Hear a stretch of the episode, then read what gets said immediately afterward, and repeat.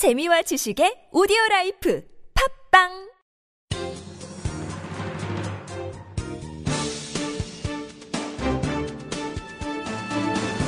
일간사설 오월 이십육일 화요일 한국경제사설 복지를 더 안 늘려도 재정파탄 오게 돼 있다는 사실. 최경환 부총리가 한경과의 인터뷰를 통해 한국에서 저부담, 고복지가 이미 시작됐다고 강조했다. 선진국의 주요 복지 정책을 모두 도입했기 때문에 지금 정책을 유지하기만 해도 자연스럽게 고복지, 국가로 가게 된다는 것이다. 그러면서 중부담 중복지로 가자는 시가의 주장은 현실과 맞지 않으며 공연히 오해만 낳을 소지가 크다는 지적도 있다. 최 부총리 말마따나 한국의 낮은 복지를 운운할 때가 아니다. 복지 지출이 기하급수적으로 급증하는 것이 최대 리스크인 상황이다. 올해 사회복지 예산은 지난해보다 구조 원 이상 늘어난 백십오조 오천억 원에 달해 전체 예산의 삼십 퍼센트를 넘는다. 특히 기초연금, 건강보험, 국민연금 등 법으로 정한 복지 분야의 의무 지출은 올해 칠십칠조 육천억 원으로 전년보다 십일 점 이 퍼센트 증가할 전망이다. 더 큰 문제는 재정 파탄이 다가오고 있다는 것이다. 보건사회연구원에 따르면 국민연금 건강보험 등 사회보험 지출은 더 늘리지 않아도 이천십삼년 지디피 대비 육 점 삼 퍼센트에서 이천사십년 십칠 점 오 퍼센트, 이천육십년 이십삼 점 이 퍼센트로 급증한다. 기초연금 등을 포함한 사회보장 지출은 이천육십년엔 지디피 대비 이십구 퍼센트로 늘어난다. 특히 국회 예산정책처의 장기 재정망은 더 심각하다. 이천십사에서 이천육십년 오대 연금 지출은 연평균 육 점 육 퍼센트, 사회보험은 오 퍼센트씩 증가해 이천삼십삼년엔 결국 재정 파탄이 불가피하다고 경고한다. 징후는 이미 드러나고 있다. 무상급식, 무상보육 등 무상복지는 벌써 파탄나 중앙정부와 지자체가 서로 예산을 대라고 책임 공방이나 벌이고 있다. 무상복지가 공짜가 아니라는 사실을 이젠 국민도 깨닫고 있다.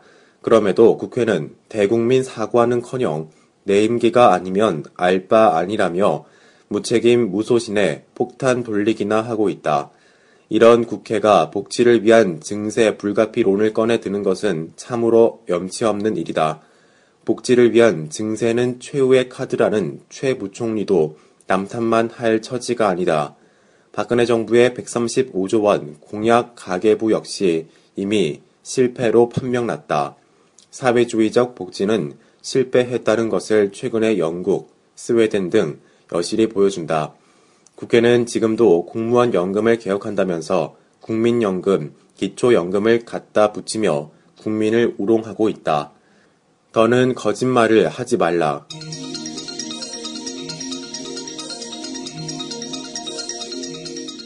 오이사 대북 제재 해제를 너무 쉽게 보는 주장들. 오이사 대북 제재를 풀어버리자는 목소리가 나온다. 그러나 책임자 문책은커녕 오년째 사과 한마디 없는 북한이다. 오히려 핵실험을 반복하고 이젠 에스엘비엠이라는 새로운 협박을 시도하는 상황에서 참 무책임하거나 순진한 주장이다. 북한은 당국 간 대화에는 응하지 않으면서 제재 해제만 요구하고 있다.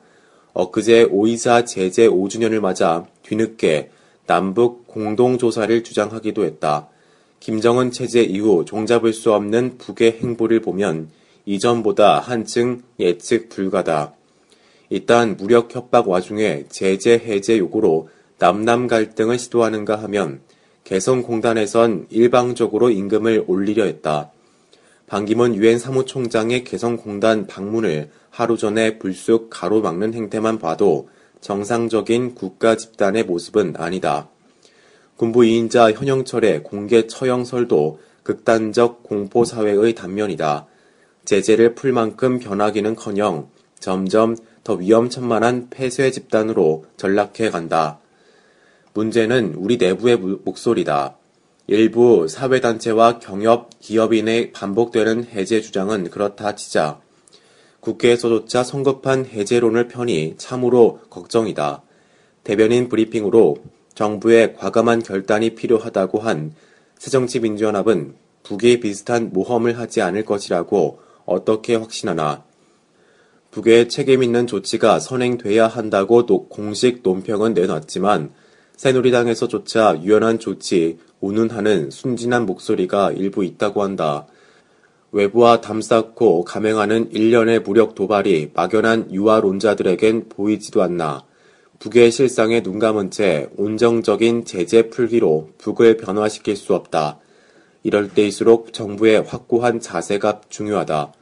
북이 개성공단 임금에 대해 선지급 후 소급 정산으로 한 발 물러선 듯한 입장으로 돌아선 것도 원칙을 지켰기 때문이다. 정부 역시 남북관계의 돌파구를 열고 싶기도 할 것이다.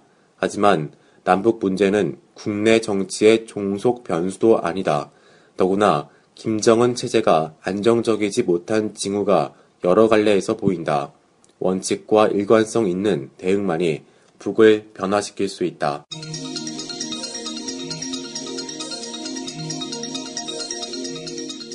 청년 고용 절벽, 기성세대 양보 없이 무슨 수로 해결하나.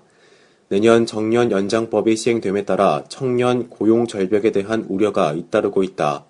최경환 부총리는 어제 한경과의 인터뷰에서 아버지 세대가 정년 연장으로 일, 이 년 더 다니고 월급 더 받는 게 중요한가 아니면 아들, 딸이 취직하는 게 더 중요한가라고 반문하며 세대 간 상생으로 청년 일자리 문제를 풀지 않으면 한국엔 미래는 없다고 강조했다. 이주열 한국은행 총재도 지난 이십이 일 이례적으로 육십 세 정년이 시행되면 앞으로 이, 삼 년간 청년 실업 문제가 더 심각해질 것이라고 우려했다. 문제의식은 한결같은 셈이다. 정년 연장이 고용 절벽을 초래한다는 점은 누구도 부인하기 어렵다. 정년으로 나갈 고임금 인력을 더 고용해 인건비 부담이 늘어나면 기업들은 신규 채용을 주저할 수밖에 없다.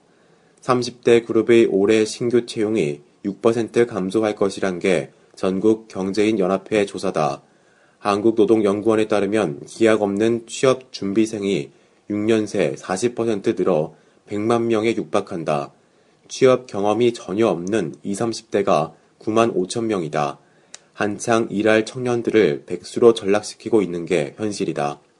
청년 고용 절벽을 최소화하려면 노동시장의 유연성을 높이면서 정년 연장과 임금 피크제를 함께 시행하는 것 외엔 대안이 없다.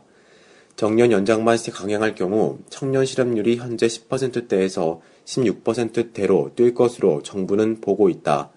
청년 삼십만 명의 추가로 실업자가 되는 셈이다.